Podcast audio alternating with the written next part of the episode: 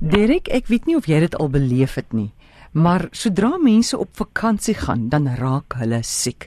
En ek wil graag by Antoinette Pinaar hoor, hoe werk dit? Antoinette, wat is dit van die lyf dat mense siek raak sodra hulle begin te ontspan by die see? Hi amore, ek het nou hierdie jaar het ek dit nou oorgekom.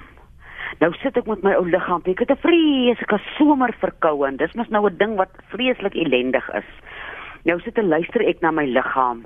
Wat is dit nou? Nou sien ek ek het 'n vreeslike besige van September af. Mm. Kan ek voel jy sê wie my liggaam is moeg dan sê ek vir my liggaam soos 'n ou ruiperd, kom hup. Kom nog net hierdie keer. En elke keer as ek sê hup, dan's my ou liggaam 'n bietjie stadiger. En ek is heeltyd so trots gewees op my liggaam dat hy dis nou werkswinkels en ons is besig met die tweede boek en dit mm. is hardloop rond En hierso seker so 'n week gelede toe begin ek nou voel want nou begin ek stadig maar seker die brieke aandry, ek gaan nou begin rus. En is asof my liggaam amper in woorde vir my gesê het, dankie tog, nou kan ek ook gaan lê. Hmm. Vir jy ons liggaam kan soveel keer as as jy regtig moeg is, sal jy baie min met jou hoor dat jou liggaam sê nee man, ek gaan nie nou iets doen nie. My ons liggame is so dapper om wanneer ons hom nodig het in te spring in die werk gedoen te kry. En wanneer die liggaam voel mos nou aan, hy hoor mos nou elke gedagte wat jy dink. Nou hoor jy beplan die vakansie of die of net 'n hmm. bietjie rus, nie noodwendig vakansie nie. En dan begin hy sê nou toe nou wil ek ook 'n bietjie lê. En ek het nou gelê en gelê en vreeslik interessant 'n boek wat ek 'n tyd gelede gelees het wat sê as 'n mens siek raak, is ons so geneig om als in te span om tog net gou beter te word. En hierdie keer het ek nou glad nie my liggaam onder druk gesit om tog nou net 'n bietjie beter te voel nie. Ek het vir my liggaam gesê, nou toe, hier's jou tyd. Ek het 3, 4 dae sommer net gelê en wanneer my liggaam vir my sê, "Hoerie, ek wil nou lê," dan ek gaan lê. Want dit is die soort uh voorreg wat 'n mens deur die jare het as jou liggaam vir jou sê, "Hi Antoinette, nou wil ek gaan lê." Dan sê ek, "Jong, jy kan nie nou gaan lê nie. Hier's nog 14 goed wat ons moet gedoen kry." So dis eintlik 'n soort geskenk wat jou liggaam vir jou gee as jy siek raak net soos jy begin afskaal dat hy tyd kry om te gaan lê, dat die fisiese liggaam kan rus en op so 'n manier kan 'n mens se gees ook rus. Daar's mos 'n bekende aanhaling wat sê mense werk hard want hulle wil geld maak. En dan kom hulle aan die einde van hulle lewe, dan het hulle baie geld gemaak, maar dan moet hulle daai geld gebruik om vir hulle gesondheid te betaal want hulle het hulle gesondheid geïgnoreer. Dis die waarheid.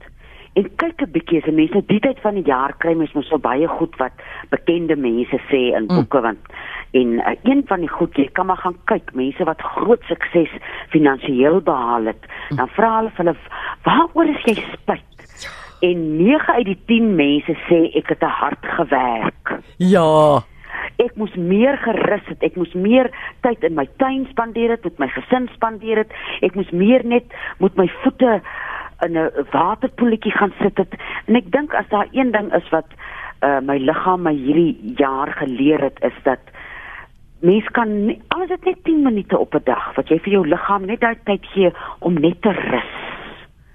En daai ekstra geld wat jy nou maak om in ons geval nou nog 'n ekstra werkswinkel in te pas en iemand wat sê ag asseblief sien my tog en jy uh sê eintlik vir jou liggaam hoorie jy moet nou maar net aanhou tot ek met jou klaar is en dit is eintlik so 'n uh, uh onnodige negatiewe ding as wat 'n mens net vir jouself sê sê vir my wanneer jy wil rus liggaam en dan gaan ek vir jou die rus gee wat jy kort. Watter boek het jy gelees wat gemaak het dat jy nou net gelê het? Dis 'n boek wat uh, Michael Brown geskryf het, The Presence Process. Wat hy vreeslik in detail in, in die een hoofstuk wat hy so praat van waar ons nou so wil woeker om onsself tog net so gou as moontlik gesond te kry mm. as jy siek raak uh in plaas daarvan om net na jou liggaam te kyk en te sê ek sien jy pyn. Ek sien in hierdie geval met my verkoue, my keel was so seer, my bors was so seer. In 'n plaas daarvan om nou 'n klomp medikasie te neem, het ek my kruie gedrink. Dis nou al 10 dae wat ek so kneusrig voel en my liggaam die tyd gegee. Die die die proses van genesing is soveel meer belangrik as die genesing self. en ek kan dalk nou sommer vir die winter 'n bietjie voorbrand maak. Ek bel 'n ou vriendin van my en dit klink so ellendig. Ek sê, "Wat kan ek doen? Ek voel so siek." Sy sê, "Jong, vat 'n teelepel heuning, teelepel uh suurlemoen en 'n teelepel koeksoda dat jou liggaam kan alkalies word. Siekte groei mos in suur." Is so in, in meeste goed wat ons eet en drink is suur. Verstaan jy?